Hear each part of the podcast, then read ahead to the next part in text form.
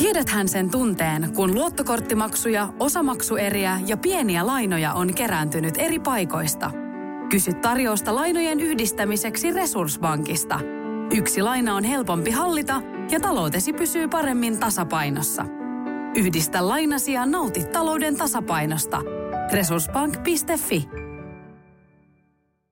Hei, me startetaan Poristaan ohjelman eduskuntavaalit spesiaalia tänään keskiviikkona, myös sitten ensi viikon keskiviikkona kello 13 ja 14 välissä jatketaan. Tänään mukana perussuomalaiset, vasemmisto ja vihreät. Tuossa ennen lähetystä pohdittiin, että mennäänkö nyt aakkosjärjestyksessä ja päätin, että, päätin, että mennään. Perussuomalaisesta Arto Nurmi, 49-vuotias perheenisä Meriporista, noin 10 vuoden kokemus poliittisista luottamustehtävistä, toimit myös ammatillisena lehtorina ja haluat säilyttää hyvän suomalaisen yhteiskunnan jälkipolville.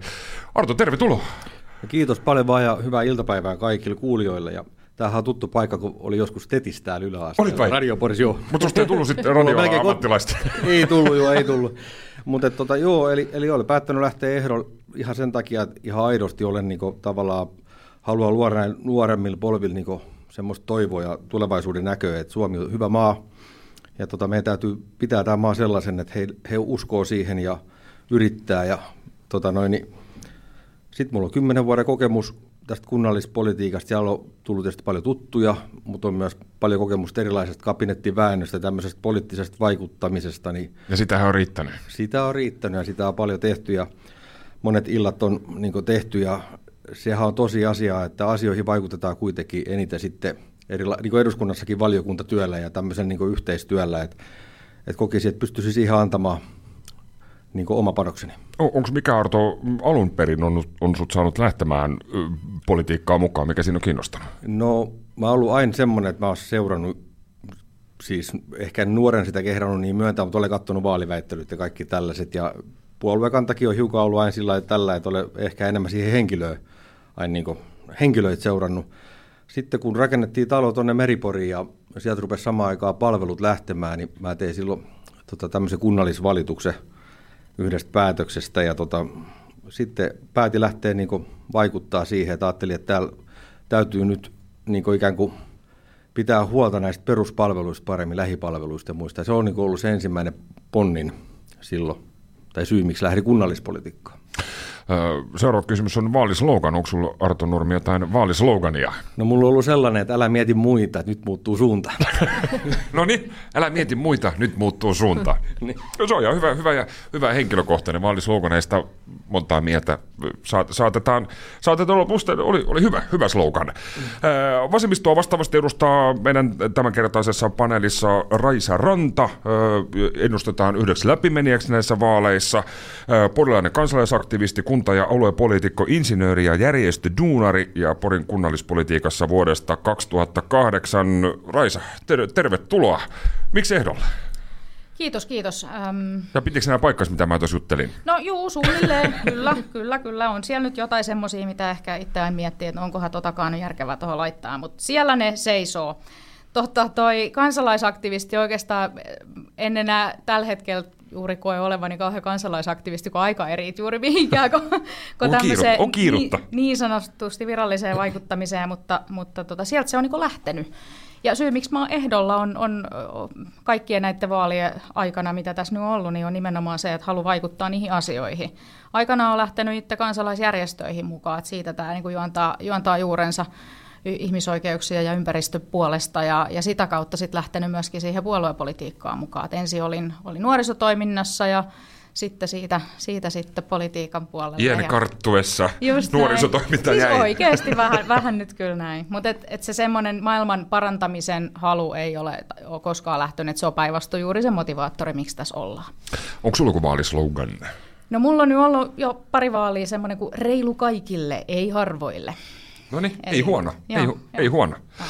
Raisa, tervetuloa. Ja vihreitä edustaa vastaavasti Jenni Weber, kulttuuri- ja tapahtumalan yrittäjä, kolmen pienen lapsen äiti, porilainen varavaltuutettu, syntyperäinen saksalainen, henkinen porilainen ja paluu muuttaja ja koulutukselta filosofian maisteri, pääaineena pohjoismainen kirjallisuus. Jenni, tervetuloa. Kiitos. Kyllä tuossakin pitkä litania oli, no oli erilaisia, erilaisia, erilaisia titteleitä, melkein henki, henki loppu. Jenni, miksi olet lähtenyt ehdolle? No mä oon lähtenyt ehdolle oikeastaan kolmen syyn takia. Ja sitten se viimeinen kimmoke oli semmoinen, se niin sanottu viimeinen pisara lasissa, että mä luin uutisen, missä puhuttiin ihmisten kierrättämisestä. Ja en muista tarkkaa lukua, mutta se että oli jotain alle 50 prosenttia, mitä kotitaloudet kierrättää. Ja sitten mulla tuli semmoinen semmoinen, että ei hemmetti, että eikö tätäkään vieläkään osata. Et, et kaikki tarvitsisi itse tehdä. Kaikki täytyisi näin äitinä itse tehdä, kun muutenkin, niin mulla tuli mieleen, että, että omien lasten takia on vielä päiväkoti-ikäisiä tosi pieniä, niin välissä koen semmoista suurta, suurta maailman tuskaa heidän puolestaan, niin se oli semmoinen viimeinen kimmoke sit, miksi halusin lähteä ehdolle. Onko sulla joku vaalislogan? No ei ole. Mä tuossa muutama pyörittelin. Yksi oli semmoinen, mikä ei ehkä tälle päiväsaikaa sovi ra- radioon. Se oli niinku kettuuntunut Weberi, okay. ei silleen kauniisti sanottuna, mutta se oli enemmän semmoinen huumoriosasto.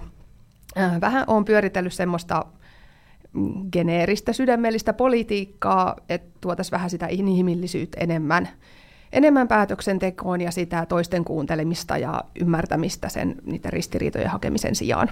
Ehkä se tässä jalostuu seuraaviin vaaleihin. Joo, joo. Mä teen tämän seuraavaan vaalipäivänä ihan kauheasti enää aikaa. Se on ensi no seuraaviin, mä ajattelen jo sitten seuraaviin vaaleja. Mä oon jo pitemmän. joo. Hei, tota, ensimmäisen osion vielä, ennen kuin mennään sitten paremmin satakuntalaisiin ongelmiin ja positiivisiin asioihin. Eduskuntavaali kevät totta kai, ensi viikon sunnuntai on varsinainen vaalipäivä, tänään on käynnistynyt en, ennakkoäänestys, niin Raisa saa aloittaa tämän, tämän puheenvuoron mitä olet mieltä eduskuntavaalikeväästä ja ke- keskustelusta, mitä tässä nyt viime, viime aikoina on käyty? Eilen oli Ylen puheenjohtaja Tenttiä, niin onko Raisa minkälainen maku suussa eduskuntavaalikeväästä noin yleisesti? No tosi jännittävät vaalithan nämä monessa suhteessa, että meillä on niinku tämmöiset poliittiset mannerlaatat liikkuu ja hakee paikkaansa, että et siinä on niinku jo paljon jännitettävää ja sitten tietysti aina katsoo se oma joukkueen näkökulmasta ja, ja siinäkin on paljon jännitettävää.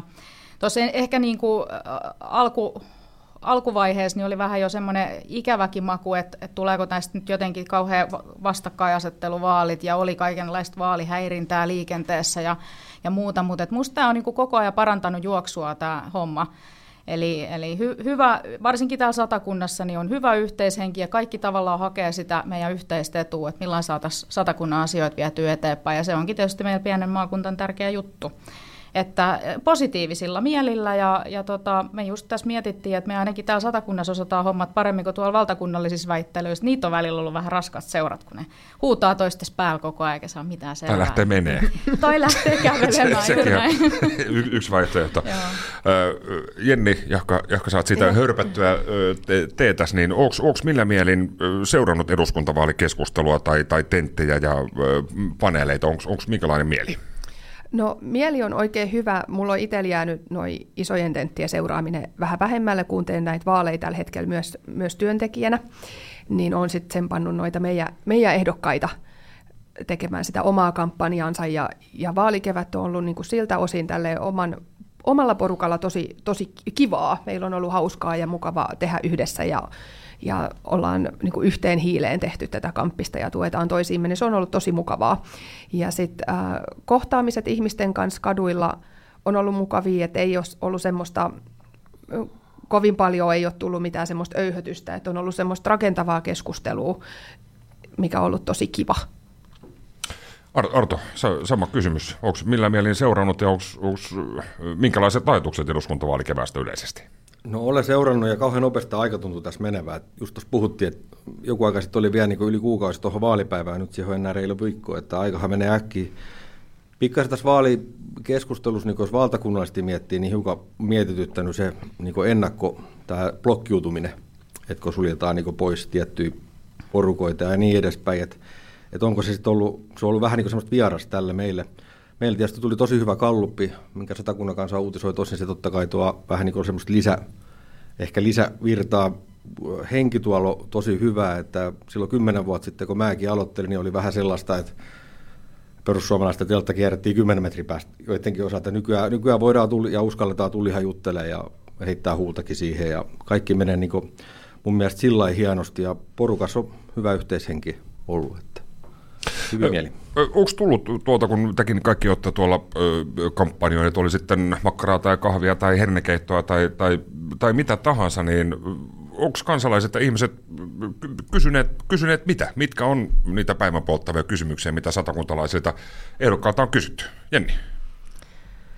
Ähm, mitäs meillä oli? Me oltiin just Kankaapäässä oltiin just muutama viikko sitten jakaa hernesoppaa, niin siellä aika laajasti just tuli esimerkiksi raideliikenteestä tuli, tuli kysymyksiä ja sitten just ylipäätään siitä, että miten, miten tässä nyt ihmiset pärjää tässä energiakriisissä ja, ja ne puhutti.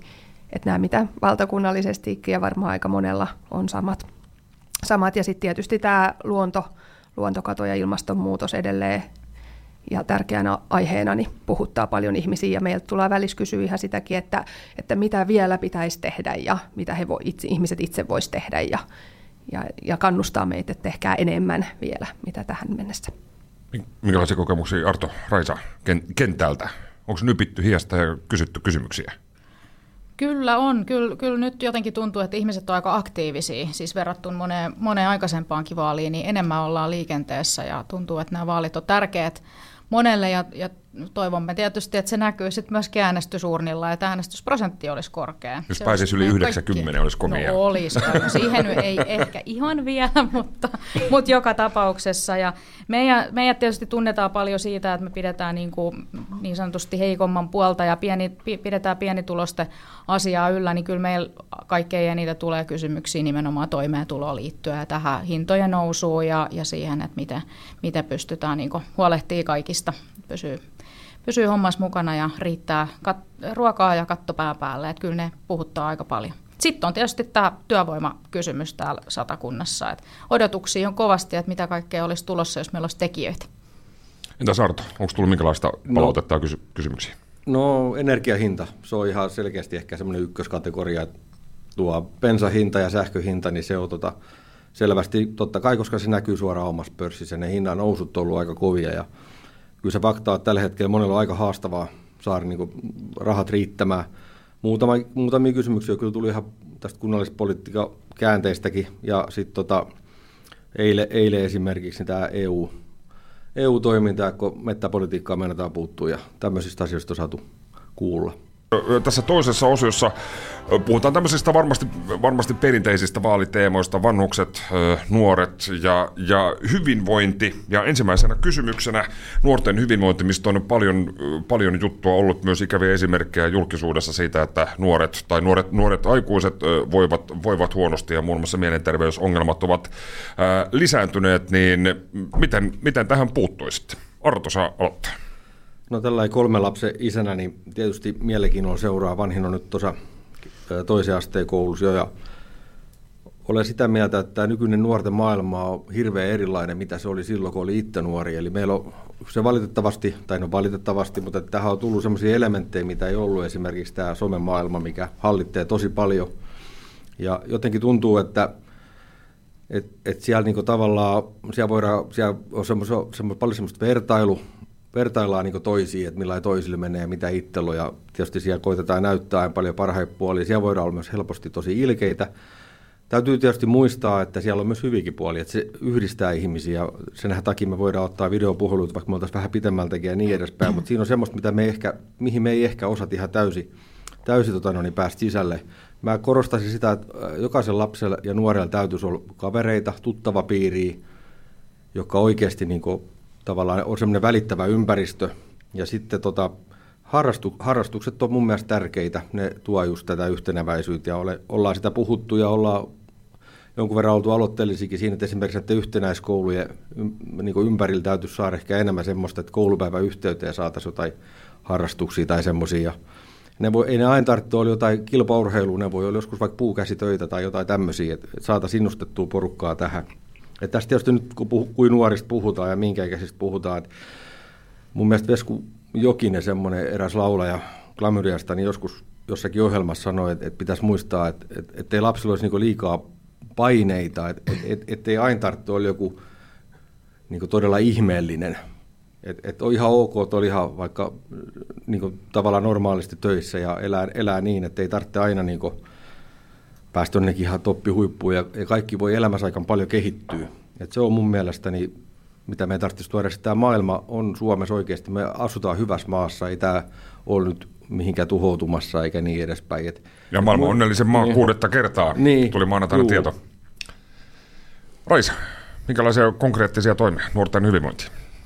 No tästä Arton, Arto puheenvuorosta on hyvä jatkaa, että semmoinen, tota, niin kuin jos mennään vaikka tähän harrastuspuoleen, niin konkreettinen asia, jos esimerkiksi kunnat voi olla aktiivisia, on tämmöinen harrastustakuu, että jokaisella nuorella pitäisi olla mahdollisuus ottaa semmoinen oman, omanlaisensa harrastus ja, ja tota noin, niin sitä kautta sitten, sitten saada siihen elämään vähän sisältöä. Siinä on tavallaan aika monta näkökulmaa tähän nuorten pahoinvointiin. Yksi on tietenkin se, että kun se on nyt akuutti asia ja sitä on paljon, niin siihen pitää tietenkin puuttua. Eli, eli se, että me huolehdittaisiin, että meillä olisi palveluverkko siinä kunnossa, että jokainen nuori, joka tarvitsee apua ja tukea, niin sitä myös saa.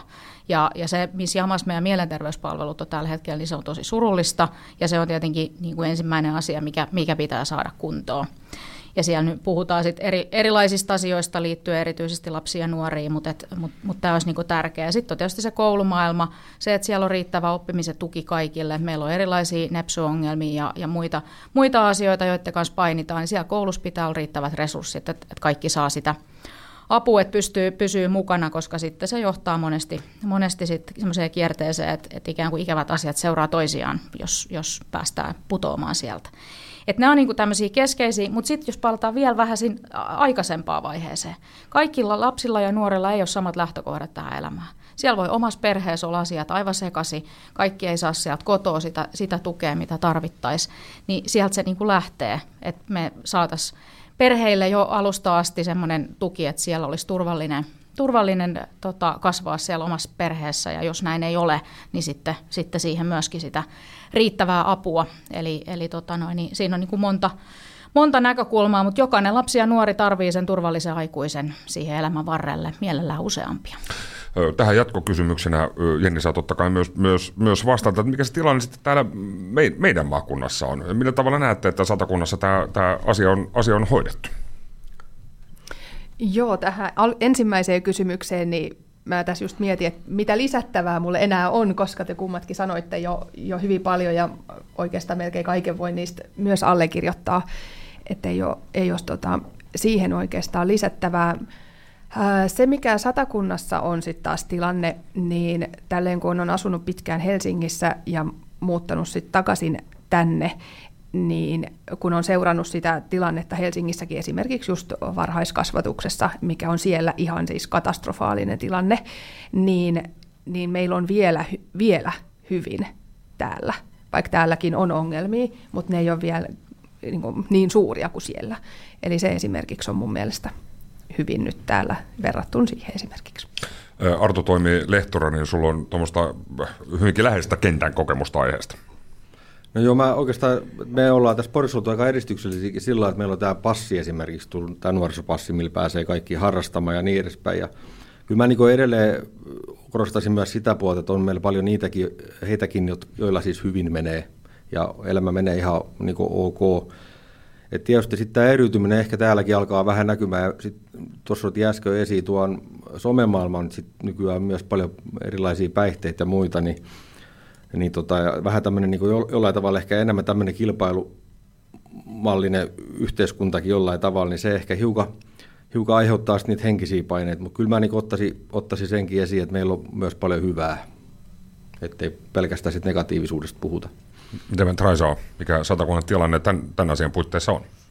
No tässäkään niin kuin monessa muussakaan ei voi täysin yleistää. Jos ajatellaan nyt varhaiskasvatuksen palveluita ja, ja kouluun, niin nehän on kuntakohtaisia ja erot voi olla kun, kuntienkin välillä niin kuin suuria. Ja, ja sitten taas nyt nämä muut niin kuin terveyspalvelut, eli esimerkiksi mielenterveyspalvelut, ne on nyt siirtynyt sitten sinne kuuluisalle hyvinvointialueelle. Kun sä naurat tuolla? No siksi, koska nyt jotenkin viime aikoina on enemmän kuulostanut siltä, että me, me ajatellaan, että meillä on tullut tämmöiset pahoinvointialueet, eli, eli tota, eihän siellä asiat ole vielä ihan kunnossa, erityisesti nyt nuorten mielenterveyspuoli ei ole riittävästi resurssoitu. Ja, ja siis ongelmahan on just se, että kun sitä apua ei saa tarpeeksi aikaisin, niin sitten ne ongelmat kasvaa niin suuriksi, että sitten me ollaan siellä niin kuin erikois, erikoispalveluiden tarpeessa ja, ja se ei ole sitten enää kenenkään etu, koska siellä ei ole riittävästi resursseja. Et me pitäisi saada sitä lähemmäs sinne lasten ja nuorten arkeen, eli kouluihin enemmän sosiaali- ja terveyspuolen osaamista myös. Ja sitä on toki tehtykin, eli meillä on esimerkiksi Porissa hyviä esimerkkejä siitä, että että meillä on osaamista tältä puolelta myös siellä koulun arjessa. Onks, millä tavalla koette, jos, jos tässä nyt jossitellaan, että vaikka te nyt menisitte kaikki läpi, että olisitte satakuntalaisia kansanedustajia, niin millä tavalla sen koette, että kuinka paljon yhdellä yksittäisellä kansanedustajalla on, on mahdollisuuksia tai, tai resursseja, ruutia tällaisiin asioihin vaikuttaa, niin onko onko se oikeasti mahdollista? Minkälaiset ne kokardit kauluksessa kauluksessa sitten on? Arto. No se alkaa tietysti sieltä oman ryhmän kautta. Eli siellä sun täytyy pystyä vaikuttamaan tuomaan näitä mielipiteitä. Esimerkiksi koulutuksessa, jos sivistysvaliokuntaa sattuisi paikka tulemaan, niin siellä pystyy vaikuttamaan niihin asioihin sitten näihin ehkä harrastusmahdollisuuksiinkin jonkun verran. Et, et sieltähän se lähtee ja mä, ehkä perussuomalainen linja on ollut se, että me täytyisi pikkasen palautua ja keskittyä näihin perus, perusasioihin ja tota noin, niin tehdä niin selkeämmäksi näitä koulunkin opetussuunnitelmia tämmöisiä, että me ollaan ehkä simmenty hiukan pieleen viime aikoina. Raisa. No kyllä siellä aktiivinen kansanedustaja pystyy vaikuttamaan monellakin tavalla. Että, että tämä on just yksi, että sen oma, oman niin kuin, ryhmän kautta, puolueen kautta vaikutetaan, sitten vaikutetaan siellä, siellä valiokunti, valiokuntatyössä. Mutta kyllä sitten myöskin, ja sitten tietysti satakunnan kansanedustajat toivottavasti tekevät tiivistä yhteistyötä niin kuin näiden meidän asioiden eteen, että siellä ei kukaan kyllä yksinään mitään läpi saa. Mutta sitten on ihan yksittäisiäkin lakialoitteita, joita voi yksittäinen kansanedustaja ikään kuin lähteä ajamaan eteenpäin. Et kyllä mä muistan esimerkiksi Jari Myllykoski on tehnyt aloitteen, johon on saanut, saanut sitten enemmistön tuen, eli kyllä siellä pystyy silläkin tavalla vaikuttamaan. Mutta esimerkiksi jos ajatellaan näitä näit kysymyksiä, mistä äsken puhuttiin, niin sehän on tosi monimutkainen kysymys, kun niihin ensin rahoitus pitäisi turvata siellä eduskunnassa ja, ja sitten tota, sit siellä alueilla, hyvinvointialueilla tehdään omat päätökset ja kunnissa tehdään omat päätökset, että siinä on sitten aika monta porrasta. Mutta sen takia meillä on tämmöinen puoluejärjestelmä, että sitten meillä on verkostoituneita ihmisiä, jotka pystyy vaikuttamaan eri, eri alueilla. Hyvinvointialueesta tähän nyt kun, kun päästiin, paljon eläköityy ihmisiä, työntekijöitä, lähihoitajia, hoitoala muutenkin ollut nyt otsikoissa liittyen lakkoon, palkkaan. Ja pari vuotta sitten pakkorokotuksiin on puhuttu myös siitä, että tänne esimerkiksi satakuntaan tulee Sambiasta lähi, lähihoitajia, niin herättääkö tämä minkälaisia ajatuksia?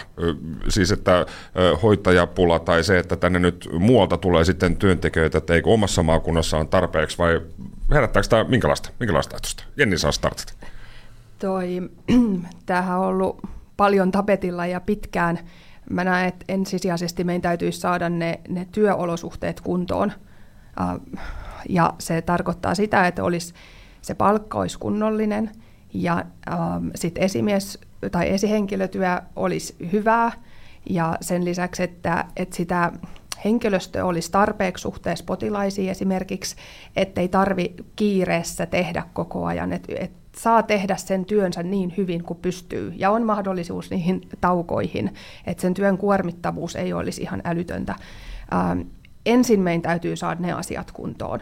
Meillä on paljon ähm, esimerkiksi sairaanhoitajia, jotka on lähtenyt muihin Pohjoismaihin töihin, koska ne palkat on ihan eri luokassa kuin täällä, niin sitten kun me saadaan ne olosuhteet täällä kuntoon, niin ehkä voisin kuvitella, että joku haluaisi tulla takaisinkin. Niin siihen ei auta se, että me tuodaan 20 ihmistä tekemään sitä työtä täällä, mikä, missä on huonot olosuhteet. Ei ne ihmiset viihdy täällä sitten. Sen lisäksi, että ne olosuhteet pitää saada kuntoon, niin jos, tai kun tuodaan muualta tulevia ihmisiä tänne, niin pitää huolehtia myös siitä, että he kotoutuu kunnolla – että heille tarjotaan hyvät mahdollisuudet oppia se kieli. Sen lisäksi, että jos meillä tulee ammattilaisia tänne, että heitä ei laitet uudestaan, vaikka jos on sairaanhoitaja, joka on ollut sota-alueella, tehnyt vaikka anestesiahommia, niin hän tulee tänne ja joutuu opettelemaan taas ihan alusta sitä hommaa. Et meidän täytyisi nähdä se heidän osaaminen ja sitten vaikka vaan täydennyskouluttaa, että ei tarvitse aloittaa alusta. Se ei ole kauhean motivoivaa silloin, jos sä oot jo ammattilainen jossain muualla puhuit Jenni, Jenni palkasta, niin tota, mikä sun mielestä tässä olisi, olisi sopiva korvaus hoitajalle? tota, Se on nyt suurin piirtein pyörii siinä kolmen tonnin kummallakin puolilla. Katoin tänä aamusta, eli jos joku tietää tarkemmin, niin saa korjata. Ja esimerkiksi Tanskassa ja Norjassa se oli 5000 euron huitevilla. Niin sanotaanko näin, että kyllä se pitäisi olla jossain siellä, missä muilla, mu, muualla Pohjoismaissa on. Se on kuitenkin työtä, mistä sä, missä sä oot vastuussa ihmisten hengistä. Se ei ole työtä, jota tekee insinööri, joka on siistissä sisätyössä kahdeksasta neljää, ja hän saa sen 5-6 tonnia tai jopa enemmän. Et jokainen voi sitten miettiä, että mikä on se arvo siitä omasta terveydestä ja että saa hyvää hoitoa. Arto saa jatkaa. Sama, samainen kysymys. Tämä hoitaja, perusturva, palkka ja Sambiasta tuodut hoitajat, niin herättääkö Arto minkälaisia ajatuksia? No se herättää semmoisia ajatuksia, että noissa palkoissa me tietysti eduskunnassa ei päätetä. Et, et ne, on, niin kuin, ne tapahtuu tuolla työmarkkinakentällä se neuvottelu siitä, me sitten ikään kuin resurssoidaan sitä, mihin siellä on päästy.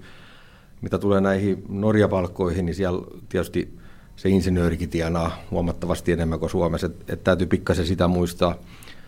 Varmasti palkas, palkas on kuitenkin tekemistä, tai olisi, olisi tekemistä nostaa sitä, mutta sitten tietysti jos puhutaan tästä johtamisesta ja muusta, niin tämä, että tehdään oikeasti sitä työtä, mitä kuuluu tehdä hoitajan, eikä paljon puhutaan esimerkiksi siitä, että paljon sekä lääkäreille että hoitajille niin esimerkiksi erilaista kirjaamista ja muuta, sitä on tullut joka työhön muutenkin paljon lisää, opettajan työhön on tullut sitä paljon lisää, niin et, et, lähdettäisiin sieltä, kuunneltaisiko sitä kenttää hiukan, että, että mi, millä he kokevat, mikä he työoloissa niin ehkä eniten parantaisi.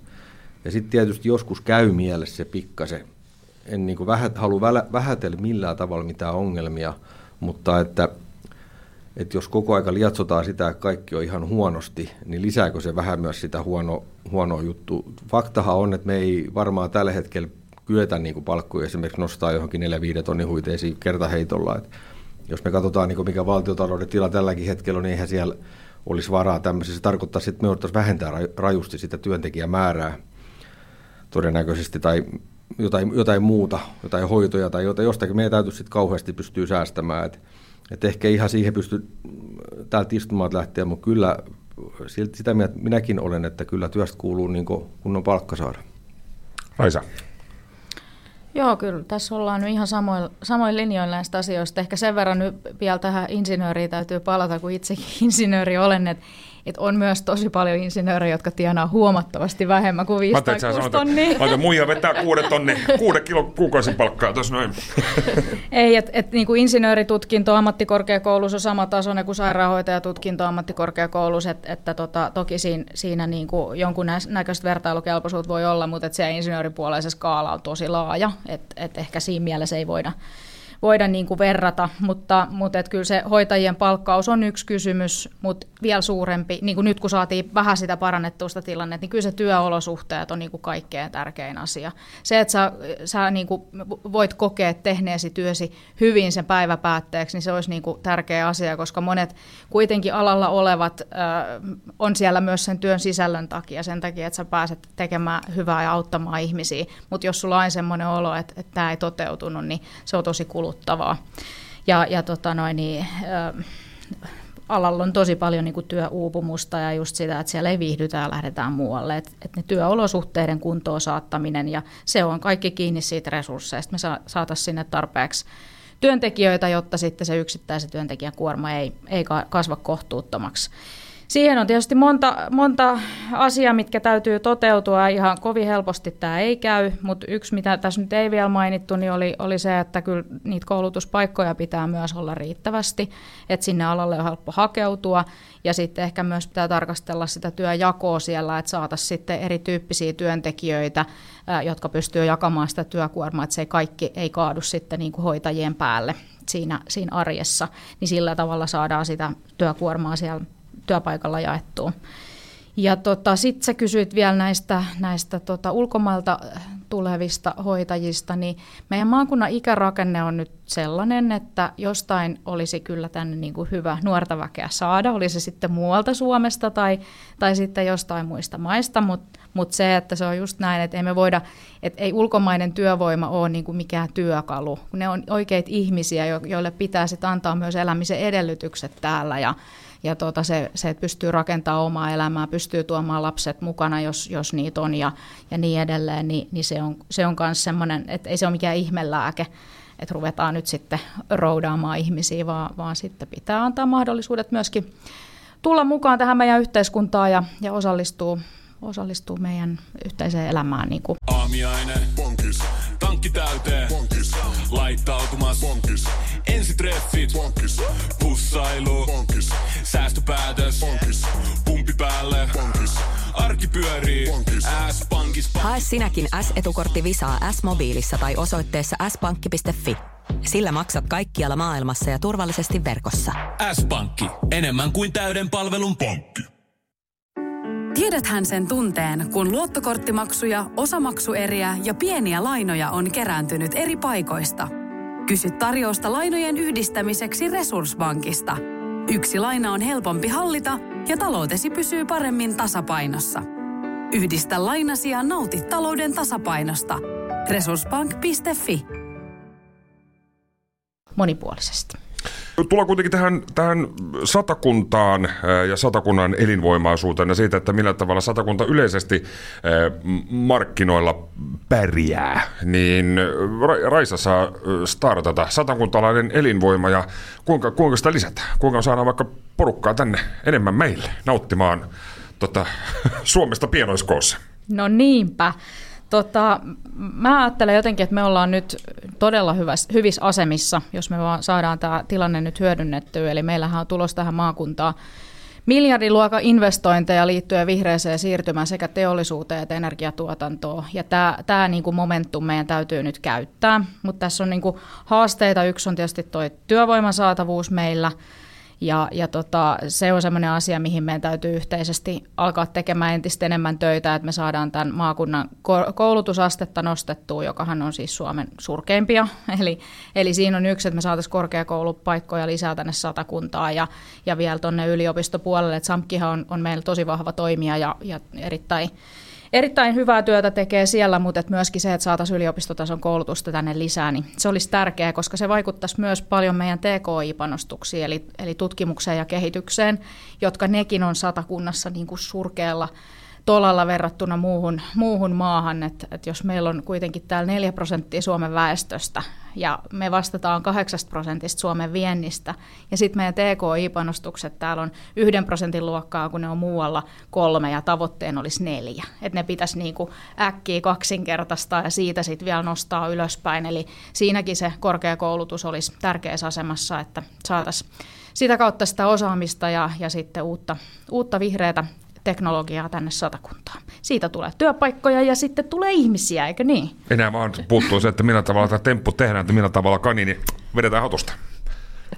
No siis tästähän se lähtisi. Juuri, juuri nyt, käydään, käydään, nyt käydään eduskuntavaaleja ja valitaan kansanedustajat, jotka lähtee sitten ajamaan esimerkiksi juuri, juuri tähän korkeakoulutukseen liittyviä kysymyksiä eteenpäin ja, ja TKI-panostuksiin myöskin eteenpäin sitten siellä valtakunnan tasolla ja siinä meillä on satakuntalaisten kansanedustajien niin kuin syytä tehdä tiivistä yhteistyötä kaikkien puolueiden kesken. Jenni, sä tuossa sanoitkin, että jonkun aikaakin asuit pääkaupunkiseudulla, niin oli, oliko siellä pääkaupunkiseudulla, millä tavalla satakunnasta ajateltiin? Herättikö se minkälaisia ajatuksia? Jos en puhuta ihan poristaa vaikka isomman Hornan kattilasta, niin näyttäytyykö satakunta siellä, siellä päin minkälaisena? No ensireaktio on semmoinen, että ei oikein minkäänlaisena puuta, kun ihmiset tuppas pitämään hauskana mun tota, murretta ja sitä, että mä sanoin yhtäkkiä, mutta oikeastaan ei kauheasti ollut puhetta sen kummemmin. En muista sille, että olisi niinku erityisen vahvasti tullut esiin. Et porilaisuus ja jatsit ja yyteri siinä se suurin piirtein niin, niin. oli. Ja noin tähän kysymykseen palatakseni, niin, niin ihan samaa mieltä, mieltä Raisan kanssa. Tämä oli mun mielestä, mä mietin tätä kysymystä vähän, että... Ja voitaisiin tulla eri mieltä? Tämä on aika kauhean tylsää tapaa. Kaikki on samaa mieltä ja nöykittelee. Juu, juuri näin. Ei kai. Jenni, jatkama. Joo. Ähm, ehkä me keksitään tähän loppuun vielä joku erimielisyys. Toi, äh, niin, eli tota, mietin tätä just, että mikä, mikä se on, mikä, onko tämä nyt elinvoimainen alue vai ei. Ja sitten näiden Raisan mainitsemien lisäksi niin mietin, että, että tuota, kotimaanmatkailuhan on tietysti osin koronan vuoksi noussut tosi paljon.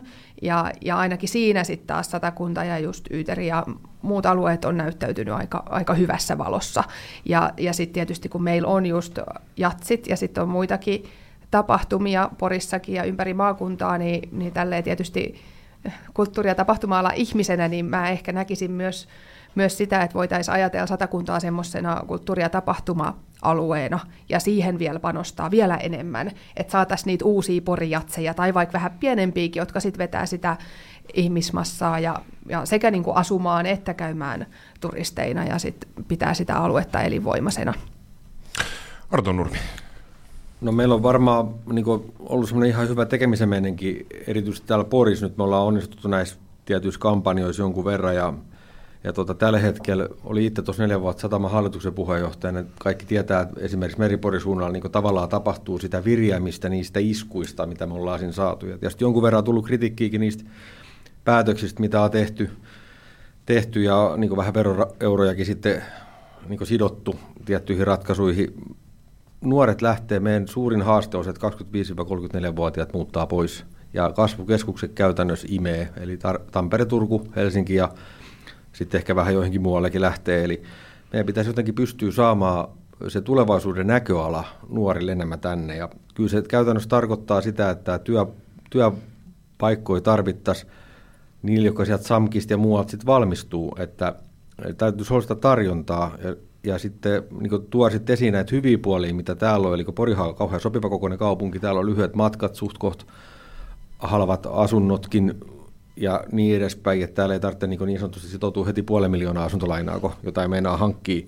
Et ehkä meidän pitäisi tätä puolta pystyä tuomaan eteenpäin. Me ollaan valitettavasti, tuntuu, että aina vähän niin kuin valtio hampais mun mielestä niin kaikki, tai aika moni investointeja valtiokin niin panttaa. Mä en ihan varmaksi muista, mikä tuo bioenergo-tilanne tällä hetkellä nyt ei esimerkiksi tuolla Kaanaas on, mutta sitten taas esimerkiksi nämä emo-yliopistot, kun niin Rauma seudullahan käyty niin just tämä kamppoilu ja Porikin maksaa loppujen lopuksi aika paljon näistä, pakkohan me on niitä pitää, ne on meille todella tärkeitä.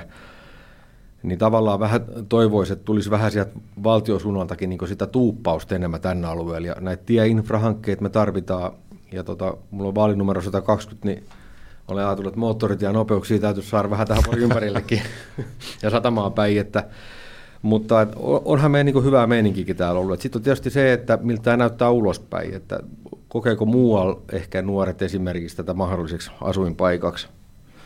Että miltä tämä näyttää. Silloin myös merkitystä, että mikä fiilis tästä paikasta Ja kyllä nyt kun tätä, tuossa vähän puhuttiinkin tuosta, nämä jääkiekko-ottelut menee aika hyvin, niin viime kevään esimerkiksi, kun tehtiin niitä ratkaisuja tuolla kaupungitalollakin, jouduttiin tavallaan tekemään tämmöisiä tähän halliin liittyviä ratkaisuja, ja niin kyllä nyt onneksi kantaa hedelmää. Että se on ollut hyvä huomata, että joskus osutaan niin kuin, tai tehdään niin oikeitakin asioita, vaikka joskus vähän moitteitakin tulee. Tässä on, nyt kun satakun, satakunnassa ollaan jo alkupuheenvuorossa, moni mainitsikin ja näistä elinkustannuksista, että bensan hinta nousee ja energian hinta on kova riippuen tosin sopimuksesta. Jos on pörssisähkö, niin voi olla jopa pakkasen puolella hinta jo, jo, joinakin, mutta yleisesti ruoan hinta, että kurkukilo maksaa aiemman kolmen euron sijaan nykyään, nykyään, nykyään kuusi euroa, niin onko tälle mitään tehtävissä. Nyt kun vaikka uusi, uusi eduskunta tulee ja, ja, ja ensi, sun, sunnuntaina on, on vaalit, niin onko Suomen ja Satakunnan vaan noudatettava näitä ö, inflaation askeleja, mitä, mitä myöskin sitten muualla päin Eurooppaa? No ihan ekana pitäisi saada rauha Ukrainaan.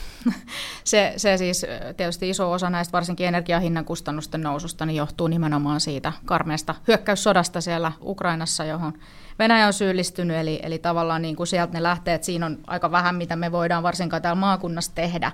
Mutta tietenkin se, mitä, mitä meidän pitää tehdä, on huolehtia siitä, että, että myös sitten vähän varaisemmilla on mahdollisuus kohtuuhintaiseen niin kuin elämiseen niin, että kämpät pysyy lämpiminä ja päästään kulkemaan töihin tai, tai sairaalamenoihin ja muihin ja, ja se, että saadaan ruokaa pöytään. että tässä on nyt väläytelty kaikkia leikkauslistoja ja muuta ja siellä jotain alvin hintojen nostoja ja tämän tyyppisiä, niin, niin ei missään nimessä voida lähteä tavallaan sitä kautta vielä lisäämään sitä elinkustannusten nousua, vaan, vaan tota noin, niin päinvastoin pitäisi huolehtia siitä, että sitten myös myös vähävaraisemmilla riittää toimeentulo tähän ja se on tietysti se, mitä, miten me voimme yhteiskuntana auttaa. Eli huolehditaan meidän perusturvan tasosta. Onko tämä näkynyt teillä, teillä omassa arjessa jotenkin? Tämä varmasti totta kai näkynyt, niin millä, millä tavalla? Onko joutunut itse tsekkaamaan vähän, että mihin kaikkea sitä rahaa, rahaa tuikkaa, kun hinnat nousee? Jenni? Ko- no. Kolme lasta ja perhearki. no tota, mun täytyy nyt sanoa, että itse ollaan siinä onnellisessa asemassa, että ne hintojen nousut ei ole ihan kauheasti näkynyt meillä kotona vähän, mutta se miksei se on näkynyt, niin se ehkä johtuu siitä, että me eletään hyvin niin kuin ekologisesti ja taloudellisesti jo lähtökohtaisesti.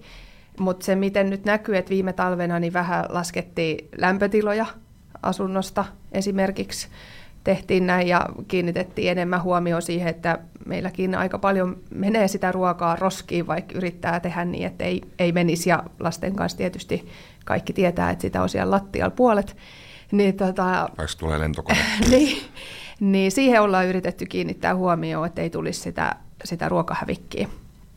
Mitä Arto, onko se näkynyt omassa arjessa? Kyllä se näkyy, kun tosiaan asun tuolla Meriporin suunnalla ja autoa käytetään ja niin edespäin. Kyllä se, ehkä eniten se näkyy varmaan siinä, kun jakajalla menee. Et joskus riitti hyvin se 90 ennakkomaksu sillä että ei allekin tankkaisi, nyt ei 120 tahdo usein riittää, että nyt taas pikkasen tullut alaspäin. Kyllä se niin selvästi näkyy, kun sä pari-kolme kertaa kuukaudessakin tankkaat, niin on se sitten vain yksi satainen. Kyllä ruokakauppa on noussut ihan selkeästi. Et, ja mun mielestäni kyllä tässä maassa on tehtävissä. Et joskus miettii tuota kilpailuvirastoa, että, että pystyisikö sieltä kautta esimerkiksi tähän kaupan keskittyneeseen tilanteeseen jotenkin vähän vaikuttaa. Että mä en tuolla on semmoisia hinnannousuja näkynyt kaupoissa nyt, että ne ei kyllä perustu yhtään mihinkään, eikä tuottajat saa enempää. Totta kai tämä kuljetuskustannuksien kasvu varmasti jotain jo tehnyt, mutta ei näitä hinnankorotuksia 6 euro pihvipaketit maksaa nyt kymppiin, niin ei sitä, ei sitä hinnannousu niin paljon ollut. Kyllä siellä on jotain muutakin siellä välissä. Mutta kyllä meidän pitää, pitää niin pitäisi pystyä vaikuttaa siihen, että energiahinta, mikä tämmöisessä Suomen kaltaisessa maassa, niin on hyvin oleellinen just näitä logististen kustannusten ja tämmöistenkin takia. Ja ihmiset joutuu töihin menemään usein autolla, varsinkin satakunnassakin, jos ajatellaan pohjois-satakuntaa ja tämmöistä, niin kyllä se vaan faktaa, että siellä ei mitään joukkoliikenne pysty juurikaan käyttämään. Että autoilla on mentävä ja kyllä se ihan suoraan se on sieltä niin muusta rahasta sitten pois. Raisa, onko näkynyt omassa arjessa? On, on näkynyt, että, että sähkö, sähkön suhteen nyt varmaan isoimpia muutoksia tehnyt, että mäkin putosin pitkäaikaisesta sopimuksesta just huonoa aikaa ja oli hetken aikaa semmoisella kalliilla hinnalla sitten vaihdoin pörssisähköä. Että kyllä tässä on saanut, niin kuin, on ihan oikeasti ruvennut joo, joo. seuraamaan vaikka energia... tekee komia muutama kymmenen miljoonaa tulosta, niin siis tämä. joku on perseellä. Kyllä, just näin, että, että eihän se tuotanto, hintojen nousu ei suurella, monellakaan niin kuin sähköyhtiöllä ei ole tapahtunut, vaan, vaan siellä kääritään isoja voittoja ja se tuntuu tosi pahalta, että sitten se on usein just niin kuin vanhemmat ihmiset, jotka ei välttämättä osaa osaa kilpailuttaa tai, tai pysty siihen, niin sitten maksellaan ihan monikertaisia summia ja, ja tota, sitten joku käärii valtavia voittoja, niin se tuntuu väärältä, tosi väärältä. Hei, kello 14 mulla on itse asiassa tässä yliajalla ja kohta kello, kello paukkuu vaikka ku, kuinka paljon ää, yli, mutta koska me ollaan ää, Porissa, Radio Porissa, meillä on Poristaan ohjelman, ohjelman teema, niin mulla on teille kaikille viimeinen, viimeinen kysymys. Se on hyvin lyhyt. Voi sitten omasta vastauksesta riippuen olla ytimetön tai ytimekäs. Me päätetään myöskin tämä, tämä siihen. Kysymys kuuluu yksinkertaisesti, että kun Porissa ollaan, niin Porin murteen lempisana. Jenni. Kyllä se on se yhtäkkiä. Arto.